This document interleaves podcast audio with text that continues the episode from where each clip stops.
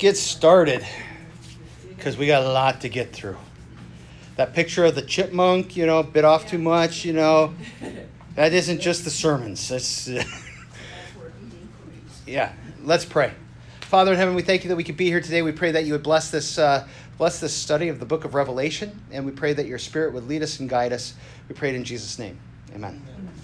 All right, so we are on August 5th, which means that we're supposed to get through basically all of chapter 11, starting with chapter 8 today. So, breathe deeply because here we go. Um, we finished up the, uh, the, the, the, vision about the seven seals and uh, talked about how uh, when the seventh seal was opened, all of a sudden there was this just silence for a half an hour in heaven. And then Revelation just rolls into the next part of the vision. Um, and I'm trying to be careful to say the next part of the vision rather than the next vision, because it's all it's all one. Okay, this this whole thing is just one vision, and uh, and so we need to take some time to take a look at uh, at these uh, these these trumpet angels and to uh, to see what uh, what they have to teach the church. Now, when we look at uh, the the seven um, the seven seals, the uh, the scroll um, was the prophetic message of Jesus' present and eternal reign and glory, uh, and the present faith and mission of the church in the midst of the suffering and death of humanity and history. This vision is really the same. Uh, it's just from a different angle or different angels, depending upon how you want to put that. Um, and uh, so the last vision ended with that silence and it rolls right into this next part of the vision. So if you would uh, turn in your Bibles to uh, chapter 8, verses 2 through 5, and if there's somebody who'd be willing to read that, that would be fantastic. Thank you, Lori. And I saw the seven angels who stand before God, and to them were given seven trumpets. Another angel who had a golden censer came and stood at the altar. He was given much incense to offer with the prayers of all the saints on the golden altar before the throne. The smoke of the incense, together with the prayers of the saints, went up before God from the angel's hand. Then the angel took the censer, filled it with fire from the altar, and hurled it on the earth. And there came peals of thunder, rumblings, flashes of lightning, and an earthquake. Okay, remember that pattern theoretically, when we get done, we're going to hear those almost exact same words again. Okay? So uh, there you have these seven angels, and it says, and another angel. So he's not one of the uh, not one of the seven trumpet angels. Another one comes forward, and um, and he's got the censer, and he's you know basically when you, you hear about incense, it's it's symbolic of the prayers of God's people, and. Uh, and he, it actually talks about him offering the prayers of the saints before the uh, the altar. This there were different types of altars in the temple. There's one that they did the actual physical sacrifices on. And then there was also what was called the altar of incense, which just always burned a nice smelling incense. And this, this is that altar, the altar of incense, because incense is always about prayer. That the, the, prayers of God's people are always sweet in, in, his, uh, in his nose. Um, and it's interesting that as he's offering these prayers, he takes the censer and he hurls it to the earth, and there's just this catastrophic response. And I think one of the things that we need to grab from this is, that um, God's judgment comes in response to the prayers of the saints. The saints are praying, How long, O Lord? We read that earlier. How long are you going to allow this injustice to stand? How long are you going to allow the people who persecuted your church, who killed your people, to kind of reign on earth? And so, all of the judgment and all of these images, they are basically God setting right what the world had done. He is bringing punishment to the, the sins of, of the nation, and particularly to the rejection of his grace and of, of his son um, and the, the promised uh, Messiah. So the vision continues. And We're going to go through trumpets 1 through 4 very quickly here. Now the seven angels who had the seven trumpets prepared to blow them. The first angel blew his trumpet, and there followed hail and fire mixed with blood, and these were thrown upon the earth. And the third of the earth was burned up, and a third of the trees were burned up, and all green grass was burned up. Now, I mentioned there, we're going to go through the first four trumpets. These four trumpets, they're kind of like, but not the same as the four horsemen. You know, so the four horsemen uh, symbolized uh, God's punishment on the earth through oppression, government, warfare, violence, famine, and disease. These four are similar in that they are bringing God's punishment upon the earth through turmoil in nature. And, and so that's, that's what we see happening here that there's this turmoil that takes place where uh, the first one throws, and we have hail and fire and blood, which is perhaps not literally blood, but kind of the, uh, um, the color that the sky turns sometimes, turns kind of red during a storm or leading into a storm. You know, the way the sun comes through the clouds. Um, but uh, uh, sometimes it's green, sometimes yeah, yeah. yeah. Uh, you know. But uh, the sky turns funny colors sometimes. It might be a reference to that. Um, in, in, other words, we're not actually necessarily talking about walking on. There's drops of blood falling on you. Mm-hmm. Okay, um, and it says a third of the earth, a third of the trees, and, a, and all the green grass. Why a third? Because we're going to get a third and a third and a third and a third the whole way through the vision. And basically, he's saying not all of it, that, that God limits the destruction that takes place. It's partial. And maybe we should ask why it would be partial. And it's because God is merciful. And even though He is confronting the sin and He is punishing the sin of the people, um, he, he, His hope is not just to punish, but to lead people to repentance that people would look at their lives and say, I'm so broken, I need something else. Things are so messed up, I need something more. and so, you know, this, this brokenness, God brings that into the world in order that people would look at their lives and say, you know, my life really isn't that great. I need something better than what the world is offering me. So the first one comes and we have trees and grass and all of this stuff. The second angel blew his trumpet, and something like a great mountain, burning with fire, was thrown into the sea. And a third of the sea became blood. A third of the living creatures in the land uh, in the sea died, and a third of the ships were destroyed. Um, trying to make sense of some of this, a great mountain burning with fire. This might be a reference to like volcanic activity. Well, it sounds a lot like Krakatoa. Yes. Yeah. yeah. Or Pompeii. Yeah. Which is, you know, you're in a similar um, geography, similar yeah. time frame, you know, and, and so, yeah, you, oh, yeah. yeah. And, and, and, so, um, you know, you know, we're, we're watching some of this drama in, uh, in Hawaii. Mm-hmm. You know, as the, the lava goes down and the, you know, all the smoke coming up and the, the, the dead sea life and the damage that's being done mm-hmm. there. You know, and again, it's it's just this picture of the earth in turmoil, just you know, as the tectonic plates. I mean, he wouldn't talk in these kinds of terms, obviously, but you know, things are going on there, and and, and the earth is not settled, and because things are not right. You know, it's saying that these things are really very much a response to the fact that the world is not settled because of the sin of, of, of humanity and the damage that that sin does in the world. And then the third trumpet angel blows his trumpet, and a great star fell from heaven, blazing like a torch, and it fell on a third of the rivers and on the springs of water. The name of the star is Wormwood. A third of the waters became wormwood, and many people died from the water because it had been made bitter. Um, and bitter is basically just, you know, it means poisonous. You know, and wormwood is actually a, a poison from a plant. Um, and, and so it talks about this great star falling, and you know, we really, you know, what what kind of parallel are we talking about here? We're not sure, but as it talks about wormwood and you know, and, and the waters becoming poisonous and, and people dying from the poison, um, I think we can find lots of parallels in terms of water pollution.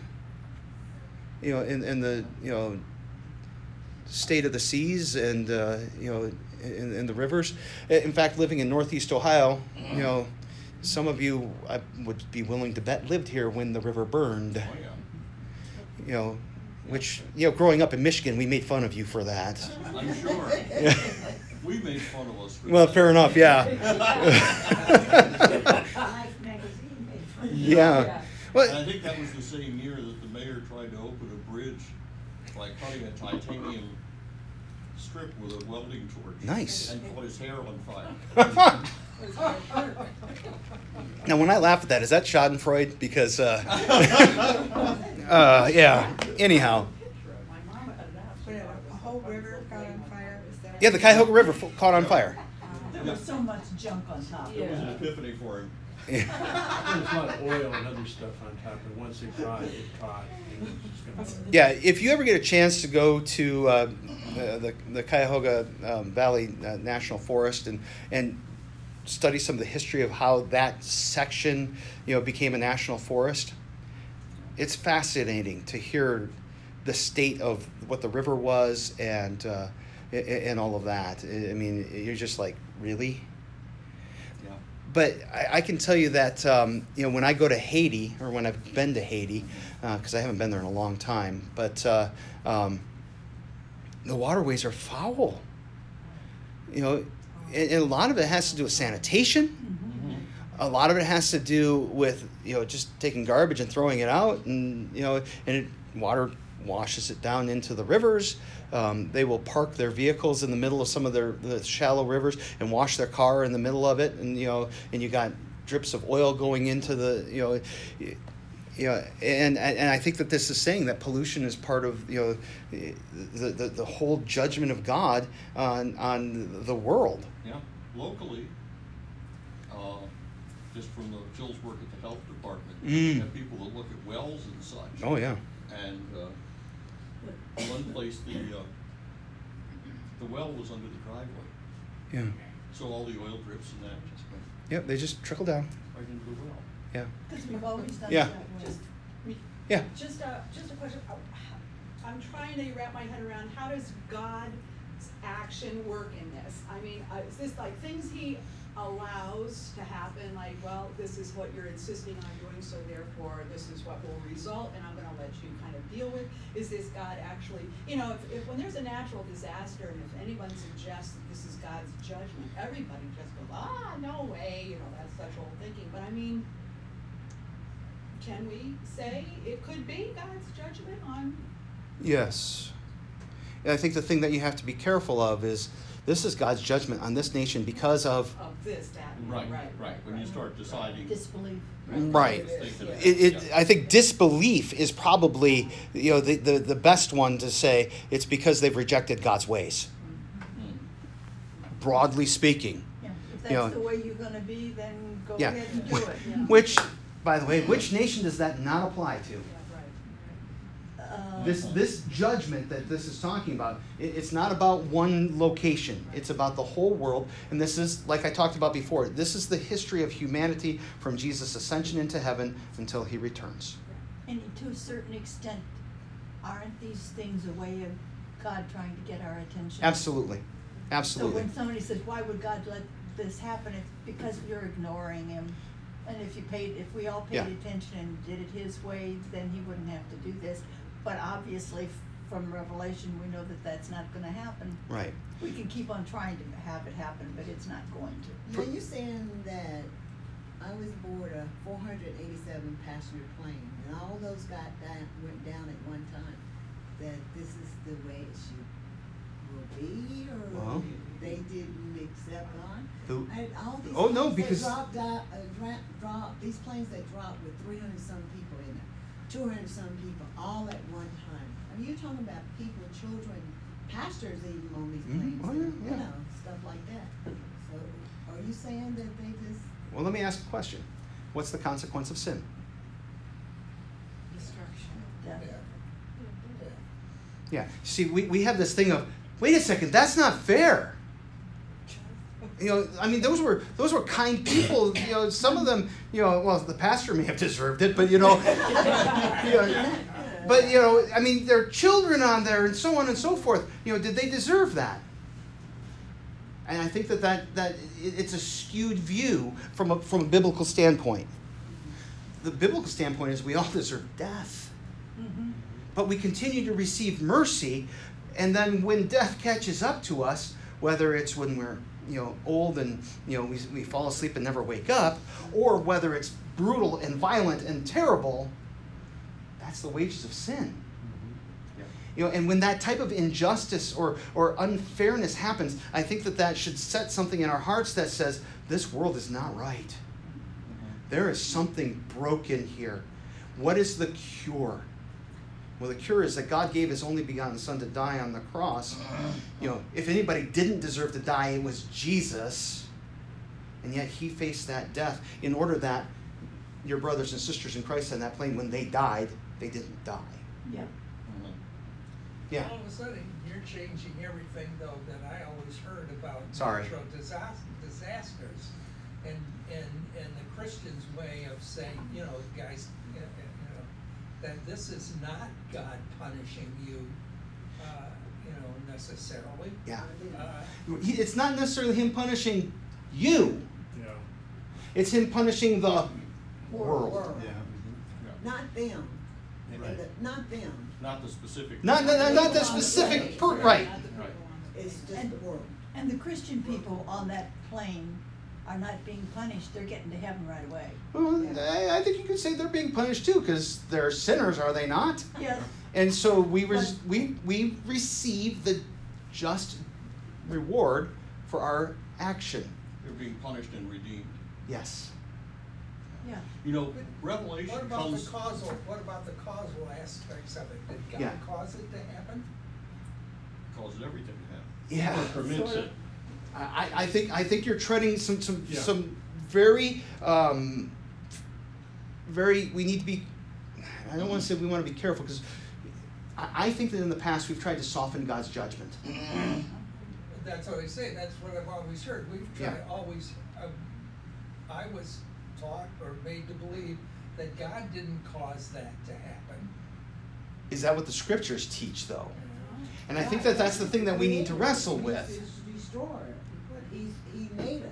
He's the creator. Yes. He's the destroyer. And that's, that's it. He, he decides when we are born. He decides when we're di- when we die.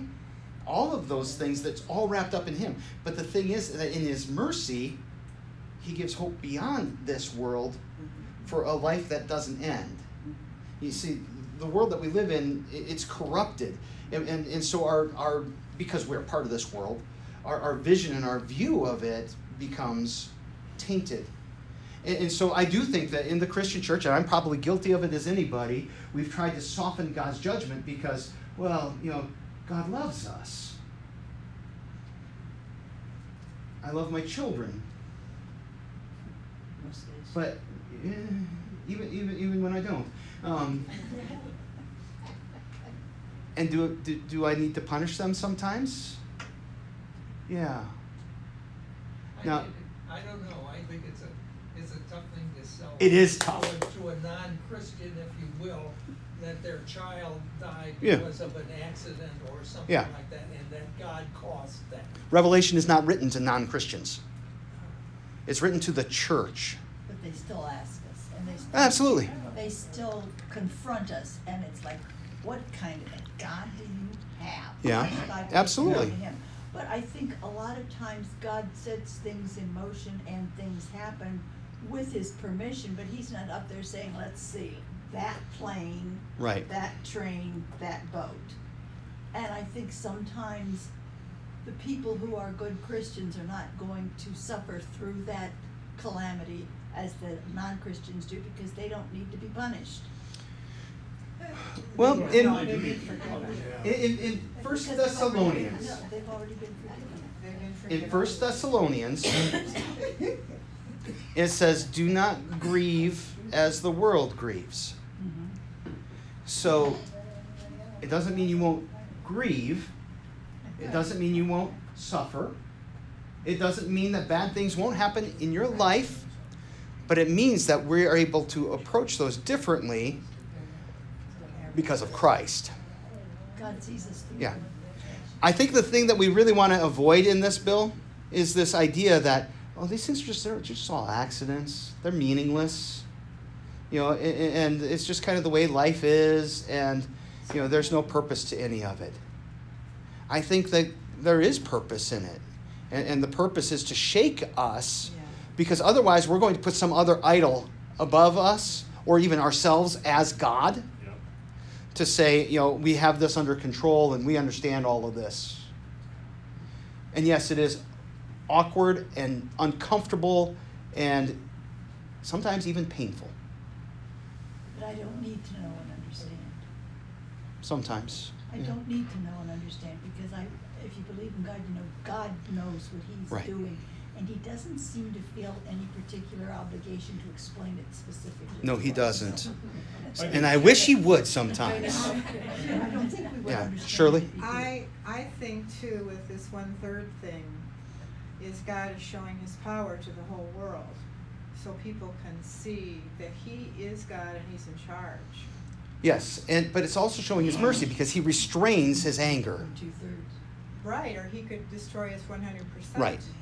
Right. This is giving people who maybe have been fooling around about it or putting it off or whatever you wanna say to wake up. Yeah. Serious. Yep, that that is very much what's He also promised to Noah that he Cause God is merciful. No, what he promised to Noah is that he would never destroy the world through a flood. Flood.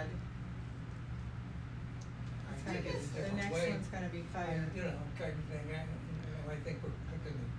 He's taking. No, that, that's literally what he says. I'm not going to destroy the world in this way again. Yes. He doesn't say I'm not going to destroy the world again, because at- in the end, this all i i it's it's redone. And He doesn't say there aren't going to be bad floods, Right. just not a flood that will destroy everything. Right.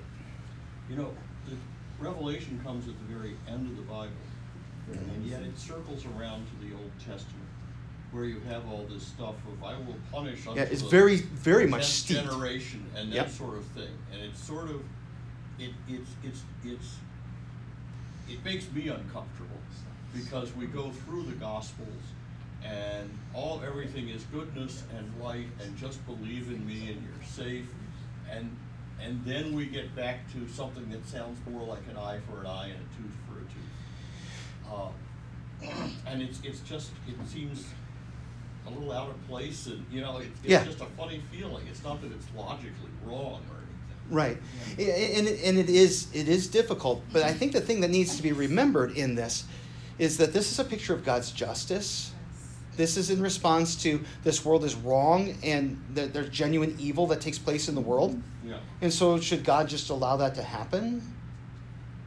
You know, you, it, it Well, I God guess it's just that it to seems that when he decides to do something about it, he does unproductive things. You know, from my perspective, No. it looks like he's throwing a tantrum, and it's not, it's not getting you from here to, there. it doesn't, when there's a natural disaster, it doesn't reduce the amount of sin. no, but I, I'm not gonna second guess God's wisdom, but from my point of view, it just doesn't, it doesn't compute, you know? sure, but it creates opportunities. You know, incredible opportunities to show mercy Mhm. and, and to deal with people in their brokenness. Mhm. because I, you know, I really look at um, at the way that God works through the law and the gospel, Mhm. and in the law, you know, He takes some pretty pig-headed sinners and He whacks them pretty hard in order to break them down, in order to be able to heal them Yeah, with the gospel, and, and I that's what I see at play here, well, except for on a, a you know a, a more cosmic level, that the brokenness that comes into the world, it's really intended to be able to be those opportunities that the gospel gets spoken into those moments. That's that's from the earthly ministry side of things, yeah. but it's it's also to create this yearning for something more than just this because there's a lot of belief out there in the world that says this is all there is. Mhm. You know, and if this is all there is, that kind of sucks. Yeah, yeah. That's Yeah. what was, that's my point, Yeah. to close all this. If we believe and we're Christians, we ain't gonna end here. Right. This is not our end in life, and we don't want to end here. Right. We Yeah. believe there's a better life. Yeah. That's where we're going. Right. Absolutely. And that's where that's where all of this leads over and over again in Revelation. Yeah. You know, Even if we're in the one-third part, we're still gonna go. down. Absolutely. Because, um, Mhm. I think God is, God is a merciful God, but Mhm. He's given the world a chance to show who He is. And He wants, He wants repenting people to come to Him. Yeah. God is merciful, but he's also just. That's right. yeah. And I think that sometimes we underestimate the seriousness of sin and how offensive and how damnable it is. Oh, I, it was just a little lie. You know, and between between you and me, a little lie might not be that big of a deal. Yeah, You know. it's, it. it's, it's, Pastor, you look really nice today. You lied. Thank you. You know, it is. But to God, even that little lie is worthy of hell. And you know, and we look at that and we go, that doesn't make any sense. That's not fair. That can't be right. Compared I don't get to sins. choose. right. And it's easy to fall into, well, I sin less than a lot of people. Yes. That's one of my favorites. At least I'm not as bad as that guy over there. Doesn't God grade on a curve? Right, I- Yeah. Yeah, I think even then I'm in trouble. Yeah. Just one other, I, Yeah. but death. Yeah. Death is the wages of sin. When that airplane is going down, what are people saying on that airplane other than just, ah? Yeah. They're saying, oh, we're going to die. Yeah. Is this a surprise? Right. It, you know, it's a different perspective if you say there's all this death and as, as to, oh, there's all this change in the time of death. And it's, again, it's very hard to put yourself in God's head. If Yeah. God has a, oh, I guess he's, we're in his image, so I guess he. He, he uses that imagery, so we'll, we'll Yeah, go with it. You know, it's very difficult to put Yeah. yourself in God, and very dangerous. But you can sort of say, you know, from his perspective, is he really changing? Is is he killing people? No, because they're going to die anyway. Yeah. He's just changing. You know, all of which does not excuse us if we decide Right. somebody needs to be Right. right now. Yeah. Right. All right. Okay. Moving forward into the fourth. I'll shut up. No, you're. the fourth angel. Um, the fourth angel blew his trumpet, and a third of the sun was struck, and a third of the moon, and a third of the stars, and a third of the light, and, and a third of their light uh, might be darkened, and a third of the day uh, might be kept from shining, and likewise a third of the night. Um, and so a third of the sun, third of the moon, third of the stars. th- you know, some people when they've read this, they've said, "Well, this, this is talking about eclipses," um, but I've never seen an eclipse for any star other than our own, the sun. You know, I'm not saying that they don't happen, but you know, we don't have a third of the uh, the stars experience an eclipse in a night Mhm. you know and uh, and so when i'm looking at this you know trying to make sense of it i i kind of think that this might be related to maybe air pollution you know um, i lived in st louis for uh, for three years and uh, during the summer sometimes the smog would get so thick you really can't even see the sky Yeah. you know it- yeah it, you know and you know they have issues like that in beijing and in other parts of the world Los too um, it, the other thing that it brought to my mind, um, ironically, is light pollution. Um, you know, we were out west and uh, we got to go to uh, to Zion and uh, and to Bryce Canyon. And uh, we, at Bryce Canyon, um, we were able to uh, to see some stars, and we, they had telescopes out. It was really cool. Um, Bryce Canyon is one of those places that it's dark enough that you can still see stars. Um, where I grew up in northern Michigan, um, there are times that you could see the Milky Way when I was a kid. You know, you can't see that here. Mhm. And it's because of the ambient light all around. And, and, and uh, feel free to completely disagree with me about this because I- I'm kind of spitballing here because it really doesn't it really doesn't give you know the, the cause of it. But why is there so much light? Mhm. and the light is because we've taken control of the environment and, and you know we have set up this as safety and so on and so forth you know and, I- and i'm not saying that i want the world to be dark and you know to not have that or whatever um, but it is dark in the stars, and we don't see the stars. We're scared of the dark. Yeah. I'll, I'll be the literalist and say it's all black holes. Okay. Uh, Feel, yeah, feel free because you know it, it doesn't explain it. You know, and it's just saying you know that there's just this this degradation Yeah. uh, of the nature that's around us. You know, and so you know, I look at the world and I, I, I become more and more concerned about issues of pollution and, and uh, you know the, the way that the environment gets treated. Um, on my run yesterday, I picked up a beer bottle off the road, and I had to have looked like an absolute wino beer guzzling because I'm running with a beer bottle in my hand. And you know, because you know, I was waiting to get to a garbage can in order to toss away. Not that I could find a recycling spot, you know, for that um, on my because I was in the first half mile of my eight mile run, um, and I was Sounds not like going to carry. to. I was not going to carry it the whole way. Yeah. Um, so Yeah. you know, you just look around and, and, and you know, the, the, the the way that the world is, uh, I can't, why can't God just have one third show? Well, And we don't have to know why.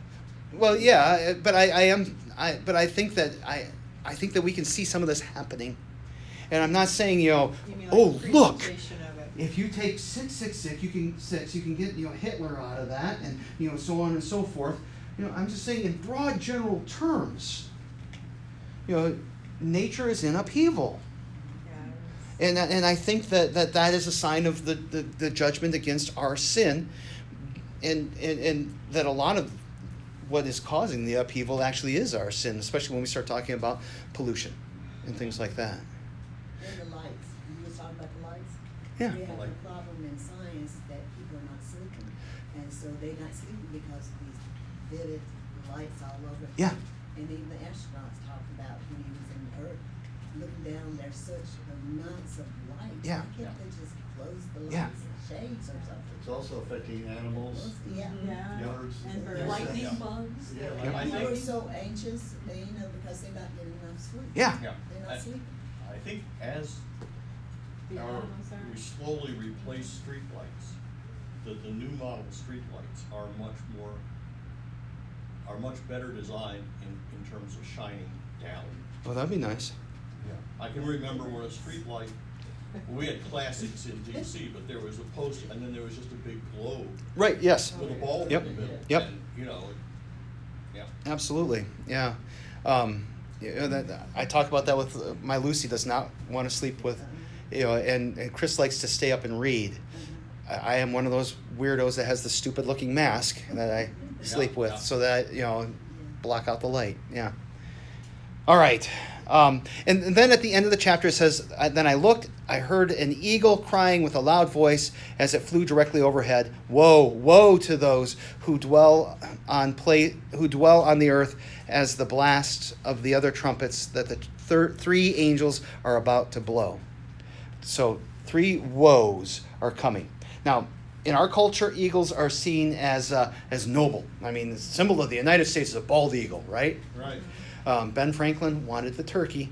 Uh, you know, uh, It's a Eagles noble have a bird. bad character. yes, They exactly. steal fish from other birds. They do. And the turkey is a noble bird. a- Apparently, um, in Jewish culture, though, eagles were not seen as good. Uh, they were carrion birds, and uh, this eagle signifies ruin and destruction to come. You know, the the eagles. The word can actually be translated either as eagle or as vulture. You know, from the Greek. And, and so this section signifies this transition. This the thing about the eagle. It, it, there's a transition that's taking place, and so we're moving from the natural world into the spiritual world. So we've been talking about natural calamity, and now it's going to be talking about some spiritual calamity, and things are about to get weird. They haven't been already. They haven't been yet, not compared to what's about to happen. So the fifth angel blew his trumpet, and I saw a star fallen from heaven to earth, and he was given the key to the shaft of the bottomless pit. Now, notice it says a star fallen from heaven and earth. Um, Satan's name in the Old Testament, um, Satan itself means the accuser, but he was also called Lucifer, which means the bright shining one. Okay? So we think this is referring to him. Um, and uh, he fell from heaven. Jesus, you know, I saw Satan fall like lightning. Um, and he was given the key to the shaft of the bottomless pit. Uh, and, and, so there's this, this hellish um, activity that's taking place here. And he opened the shaft of the bottomless pit, and from the shaft rose smoke like the smoke of a great furnace. And the sun and the air were darkened with the smoke from the shaft. Then from the smoke came locusts on the earth, grasshopper like locusts. And they were given power, like the power of scorpions on the earth. They were told not to harm the grass of the earth or any green plant or any tree. So these are not like regular locusts because they chow down on all of that. This is part of what makes this, you know, this is spiritual. This, you know, and, and as it gets weirder, it's like that's why we're talking about spiritual stuff here. Uh, but only those people who do not have the seal of God on their foreheads. We talked about this earlier, you know, that uh, God held back or had angels hold back until all of his people were marked. That's baptism. You know, people get all twisted about the mark of the beast. There's a mark of God you know, and it's on you from when you were baptized. Um, they were allowed to torment them for five months, but not to kill them. And their torment was like the torment of a scorpion when it stings someone. And in those days, people will seek death, and it will not find, and they will not find it. They will long to die, but death will flee from them. In appearance, the locust. Well, let's pause there for a second here.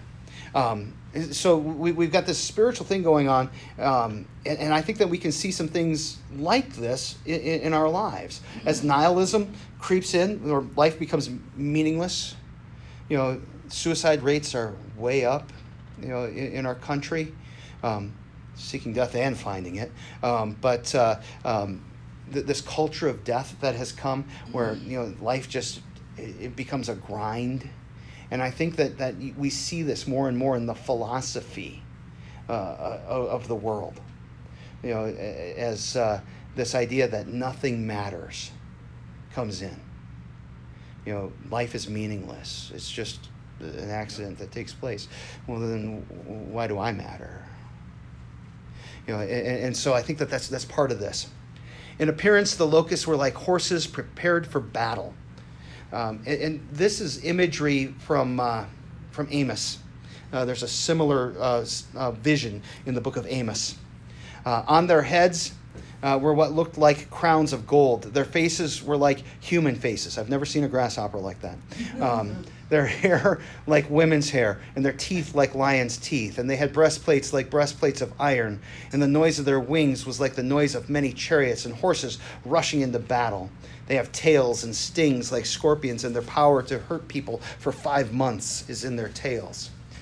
They have a king over them, and the angel of, over them, the angel of the bottomless pit.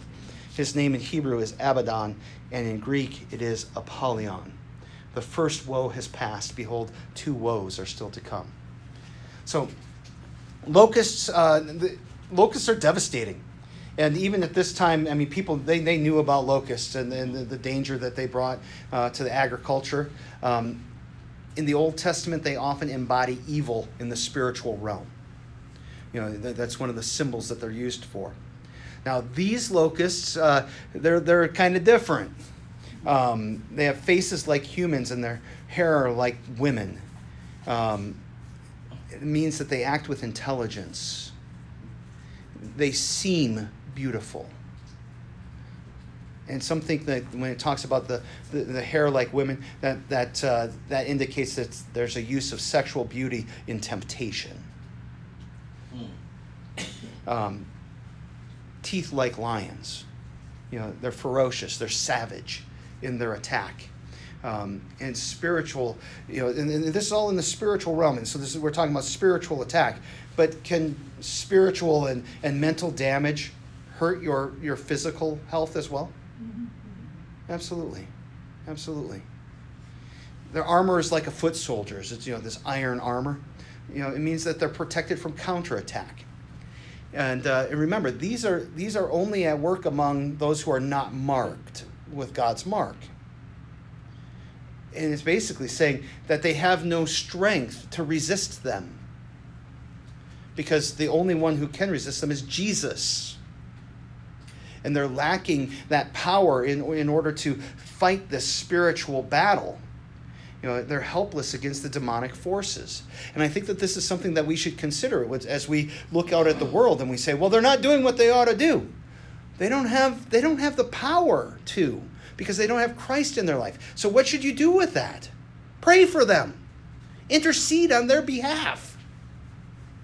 The buzzing of their wings, you know, it, it deafens and it's this consonant or this constant sound. Uh, maybe this is something that creates fear, drives to distraction. You know, it, it is kind of describing this demonic work in the world to keep us driven away from God. And, and their tails with the stings, they're not lethal, but they're terribly painful. And for some people, their lives are very painful. Um, a little bit of philosophy from uh, The Princess Bride. Life is pain, princess. Can you see where somebody would come up with that as their basis and belief in life? You see some people nowadays with those phones that they have all the time. All, Mhm. The only thing that matters to them is what's coming and going on those phones. And they don't interact with people at all and they don't think independently at all. Everything is the phone. It's like I bow down and worship the phone. And, and that sounds like what you're saying about this. They're not thinking anymore. They're not being individual people anymore. They're just all tied up in this other stuff. I, I think that that is a good spiritual picture. Yeah. Ed? How closely do you define baptism? If someone is converted and prays and. Oh, yeah, receives- absolutely, absolutely. It's not a question of having someone sprinkle water specifically. Well, when we come to faith, the next logical step is that we should be baptized. Right, but given But- all the but- cataclysms here. Right, but it's the it's the faith that that, Okay, that, that matters. yeah, but when I start talking about baptism in this instance, you know, it's particularly because we're talking about the Book of Revelation, and through my career, mm-hmm. you know, the twenty years that I've been teaching on Revelation, you know, I can't tell you how many times people have been twisted about you know the, the mark of the beast. It's the one thing that keeps coming up. And there, you know, and we're, we'll talk more about it when we get to it. But there's just all of these interpretations that people are like, "Whoa!" Like, don't forget that you're marked too. That Right. God has placed His name on you. You know, a friend of mine was a reference librarian, Cleveland Public, when Reagan was elected. And she got lots of calls wanting to know what Reagan's middle name was. Sure. And they were all dismayed when they found out it was Wilson. So all three of his names had six letters. Yeah. Oh, Mm, yeah. Yeah. Yeah. Yeah. Oh, Yeah. I remember Yeah. Bill, Uh, what, uh, you didn't mention, what does this five months, I, was, I haven't gotten to it yet. oh, okay. That's- that's the- the very next thing. that- okay. And, and, and what it is, is that in God's mercy, He does restrain them. You know, that, that, that this spiritual attack, it isn't all the time. It comes and it goes. And there are periods of, of people's lives that are, you know, just completely wrecked and, and, you know, wrapped up in what's going on here. But then there are other periods of the life, actually most of the year, right? Where everything seems fine. Mm-hmm. You know, and, and, and so you know this this destruction it kind of comes and it goes and people find themselves in it in different times. And This speaks to a limit. yes, absolutely, yeah. Because again, all of this, all of this is intended to drive people to say, "I need something different. I need some kind of an intervention in my life." So, um, yeah, there was the grotesque. Oh, and the king, um, Abaddon, Apollyon. Um, Abaddon means destruction, and Apollyon means destroyer. And so we just look back and say, that's Lucifer. You know, the thief comes to steal, kill, and destroy. That's, you know, that, that same image. John's the one that gives us that passage, too, by the way. Um, John records that in John chapter 10 the thief comes to steal, kill, and destroy. You know, and, and this is talking about the same thing. And so all, all of this is a, it's a picture of, of spiritual warfare um, without Christ. Um, another part of that five month thing have you ever watched a cat that catches a mouse or some other smaller critter? I think that's part of that image too. torment, torment, torment. Oh, everything's fine. Boom. Yeah. I've forgotten all about you. Boom. You know, and I think that that's part of the image that, that goes on here. Cats are evil. I have two of them, but you know, yeah. All right, trumpet number six, and uh, um, the sixth angel blew blew his trumpet. I heard a voice from the four horns of the golden altar. It's the same altar as we were talking about before that you know got the fire from the, for the censer. Um, and, and, and so basically, um, this is this is the, the church and the angel in harmony speaking. Um, and uh, they heard this voice from the four horns of the golden altar before God, saying to the sixth angel who had the trumpet, "Release the four angels who are bound at the great river Euphrates."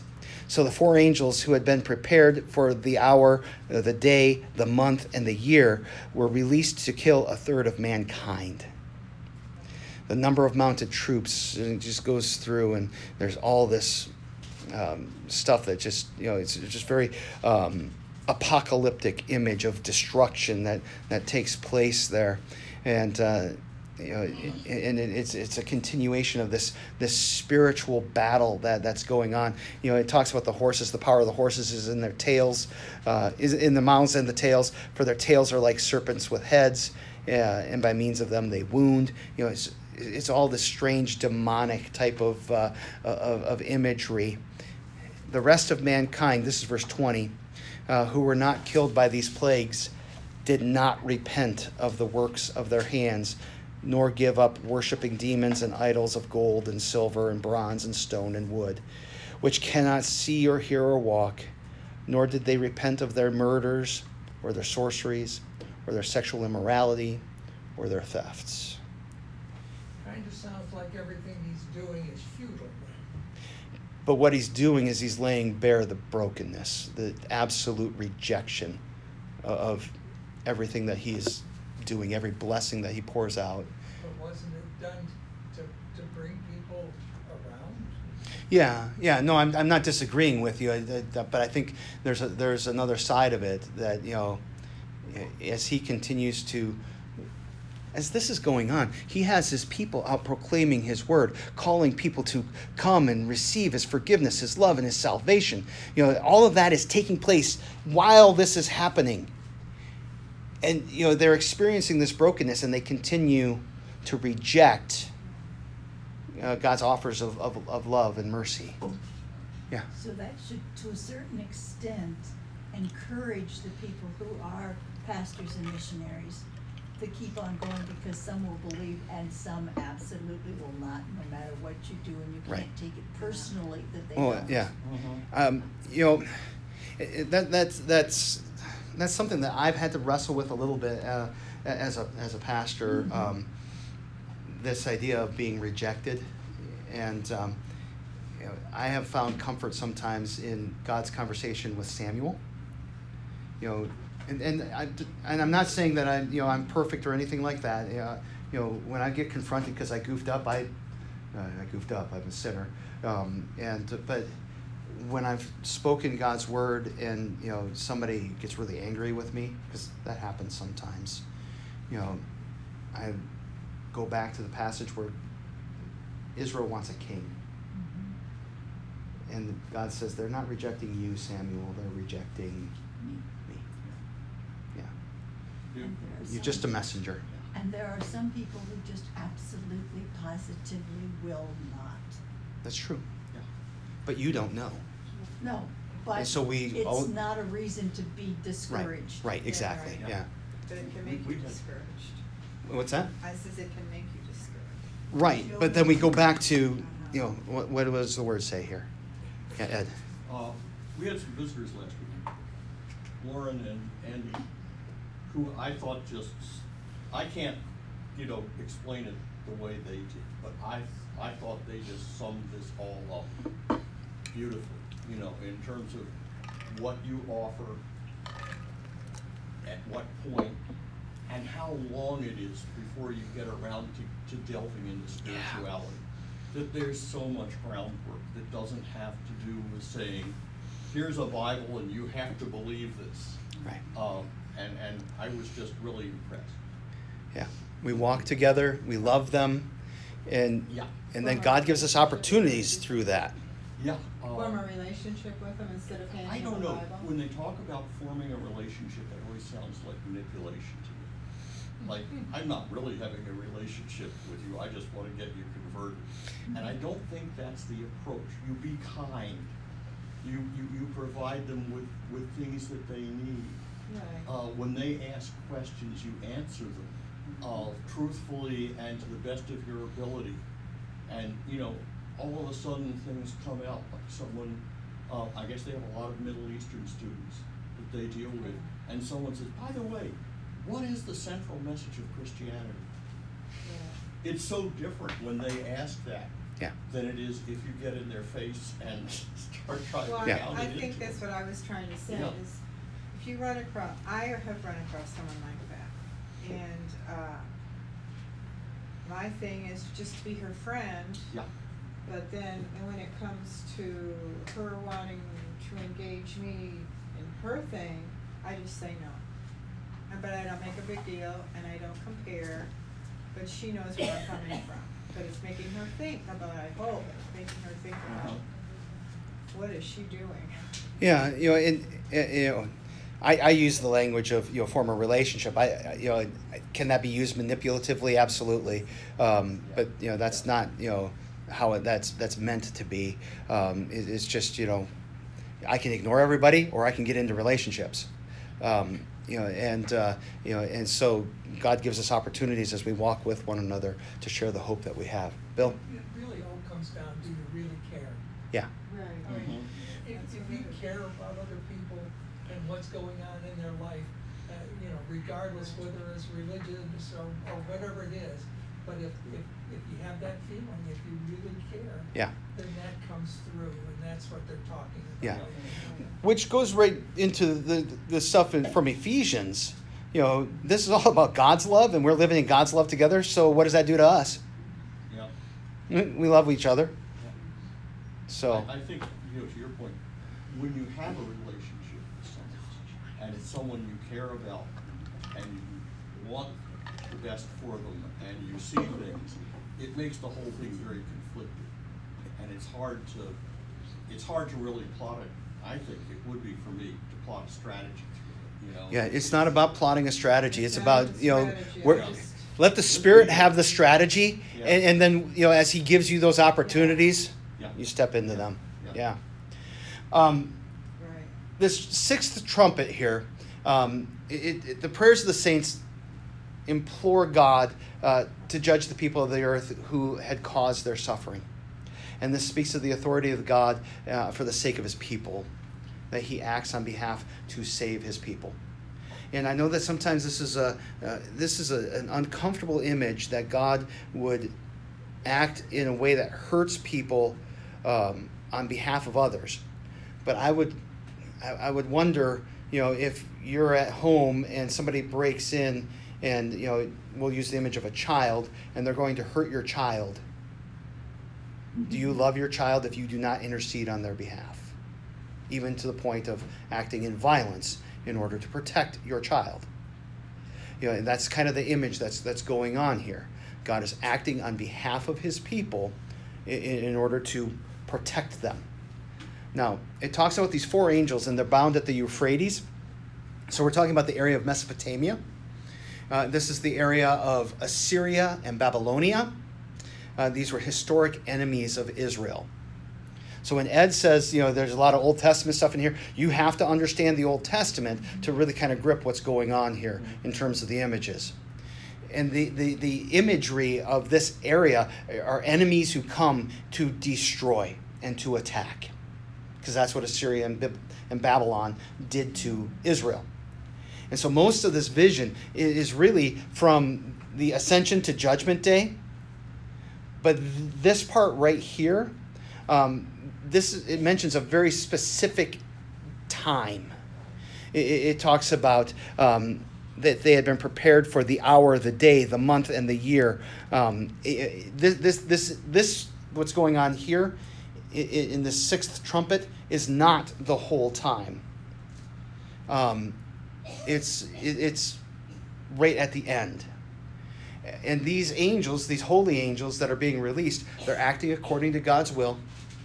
Uh, in seven, chapter seven, verses one through three, the four angels are, are held back and then released, like the four horsemen. And God's judgment and punishment is inflicted on people uh, against other people. Here, God's judgment and punishment is inflicted on the demonic forces of evil. And it says it destroys a third of humanity, and it speaks, you know, as it talks about, you know, they didn't repent uh, of worshiping demons and idols and all of these things. It speaks to idolatry's power to destroy its worshipers. You know, it's, it's amazing how when we worship something other than the true God, it brings destruction into our lives. You know, and, and our idols will always betray us. We're out of time. I'm sorry. Um, but uh, we will pick it up right there, and uh, somehow I'll have to try to catch us up. So, all right.